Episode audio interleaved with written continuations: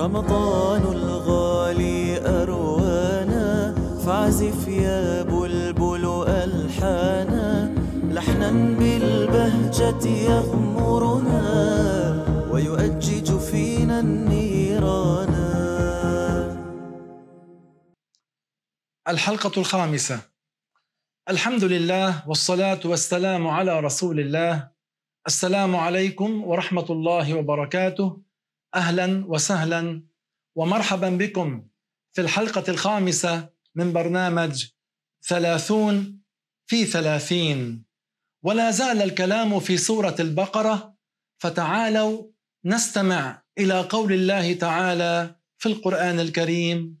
إن الذين يكتمون ما أنزلنا من البينات والهدى من بعد ما بيناه للناس من بعد ما بيناه للناس في الكتاب أولئك أولئك يلعنهم الله ويلعنهم اللاعنون ينبغي أن نذكر بنشر علم الدين.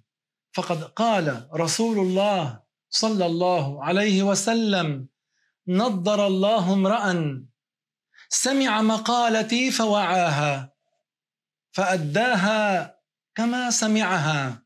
هذا الحديث نضر الله امرأ سمع مقالتي فوعاها فأداها كما سمعها. فيه الحث على أمرين على التعلم وعلى التعليم. قوله عليه الصلاة والسلام سمع مقالتي فوعاها حث على التعلم فأداها كما سمعها حث على التعليم. وفي أول هذا الحديث دعاء دعا رسول الله صلى الله عليه وسلم بنظرة الوجه ما معنى بنظرة الوجه؟ أي بحسن الوجه يوم القيامة بالسلامة من الكآبة. لمن؟ لمن سمع حديثه صلى الله عليه وسلم ففهمه ثم بلغه غيره كما سمعه. لذلك لا تبخل على نفسك بأن تنشر ما تعلمت من علم الدين. فقد روى البخاري أن الرسول عليه الصلاة والسلام قال بلغوا عني ولو آية. تعلمت معنى قوله تعالى ليس كمثله شيء لا تبخل على غيرك أن تعلمه. معناها ومعناها أن الله سبحانه وتعالى موجود لا يشبه الموجودات لا يتصف ربنا بصفات الخلق منزه عن كل صفات النقص لا يسكن مكانا ولا جهة. باختصار نقول الله موجود لا يشبه الموجودات. فمن تعلم علم الدين وعمل به وعلم غيره روي فيه. من تعلم وعمل وعلم يدعى في ملكوت السماوات عظيما فهنيئا لمن كانت هذه صفته. وأما ماذا ورد في سورة البقرة؟ عن التوبة. فلنستمع معا إلى قوله تعالى في القرآن الكريم. إلا الذين تابوا وأصلحوا وبينوا فأولئك أتوب عليهم وأنا التواب الرحيم. الله سبحانه وتعالى هو التواب الرحيم. الله تعالى يقبل التوبة من التائب. أليس؟ قال النبي عليه الصلاة والسلام التائب من الذنب كمن لا ذنب له. التائب من الذنب كمن لا ذنب له. أي من فعل ذنبا ثم تاب منه انمحى كأنه ما كان. لكن ما هي أركان التوبة؟ أركان التوبة الندم. ما معنى الندم؟ أن يستشعر بقلبه الحزن على ما فعل من معصية الله تبارك وتعالى. كأن يقول يا ليتني لم أفعل هذا الذنب. الندم والإقلاع. عن هذا الذنب أن يترك الذنب في الحال وأن يعزم على أن لا يعود إلى ذلك الذنب. هذه تسمى أركان التوبة الندم والإقلاع والعزم. الندم على ما حصل منه الإقلاع أي أن يترك الذنب في الحال وأن يعزم على أنه لا يعود إلى هذا الذنب. لكن إن كان الذنب يتعلق بحق الله تعالى قضاه. كأن ترك كأن فوت صيام رمضان في الماضي. وأما إن كان الذنب يتعلق بحق آدمي قضاه أو استرضاه. نسأل الله تعالى أن يرزقنا توبة نصوحا. فقد قال النبي عليه الصلاة والسلام عن ذاك الرجل الذي كان قتل تسعة وتسعين نفسا بل قتل مئة نفس. ثم أراد التوبة فسأل عالما فقال له ومن يحول بينك وبين التوبة؟ اذهب إلى أرض كذا فإن بها قوما صالحين. فذهب فلما وصل إلى منتصف الطريق مات فاختصم فيه ملائكة الرحمة وملائكة العذاب فأرسل الله تعالى ملكا بصورة رجل إلى آخر القصة وفيها أن الله تعالى غفر له التائب من الذنب كمن لا ذنب له من تعلم أركان التوبة وأتى بها فإن الله تعالى يمحو عنه الذنوب.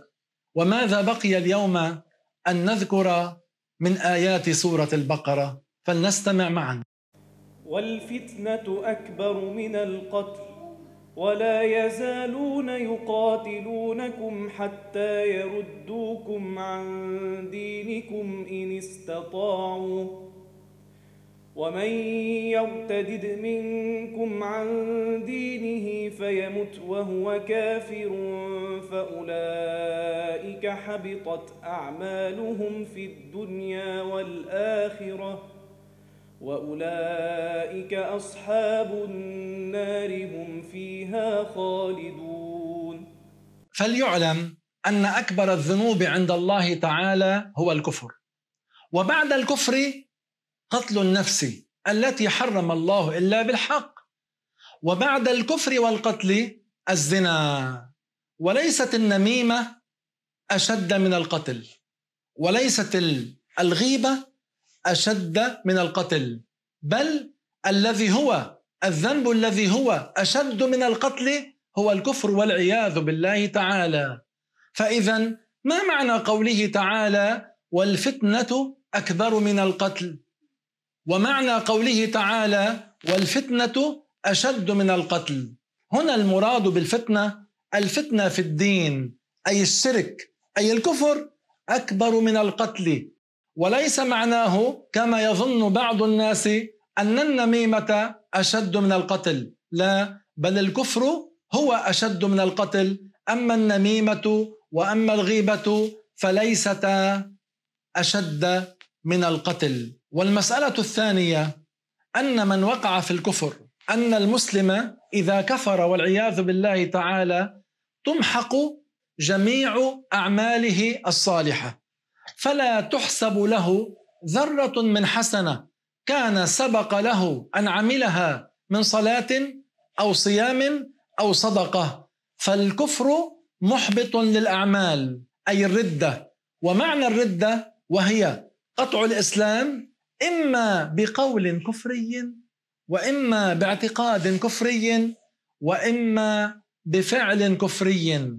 ومن وقع في الردة عليه فورا أن يعود إلى الإسلام بالنطق بالشهادتين بأن يقول لا إله إلا الله محمد رسول الله متبرئا من الكفر الذي حصل منه. وأما المسألة الثالثة والأخيرة وهي أن من مات كافرا يكون مخلدا في نار جهنم. ربنا تعالى قال إن الله لعن الكافرين وأعد لهم سعيرا خالدين فيها ابدا لا يجدون وليا ولا نصيرا. فمن مات كافرا يكون مخلدا في نار جهنم أما المسلم العاصي إذا مات لا يخلد في نار جهنم.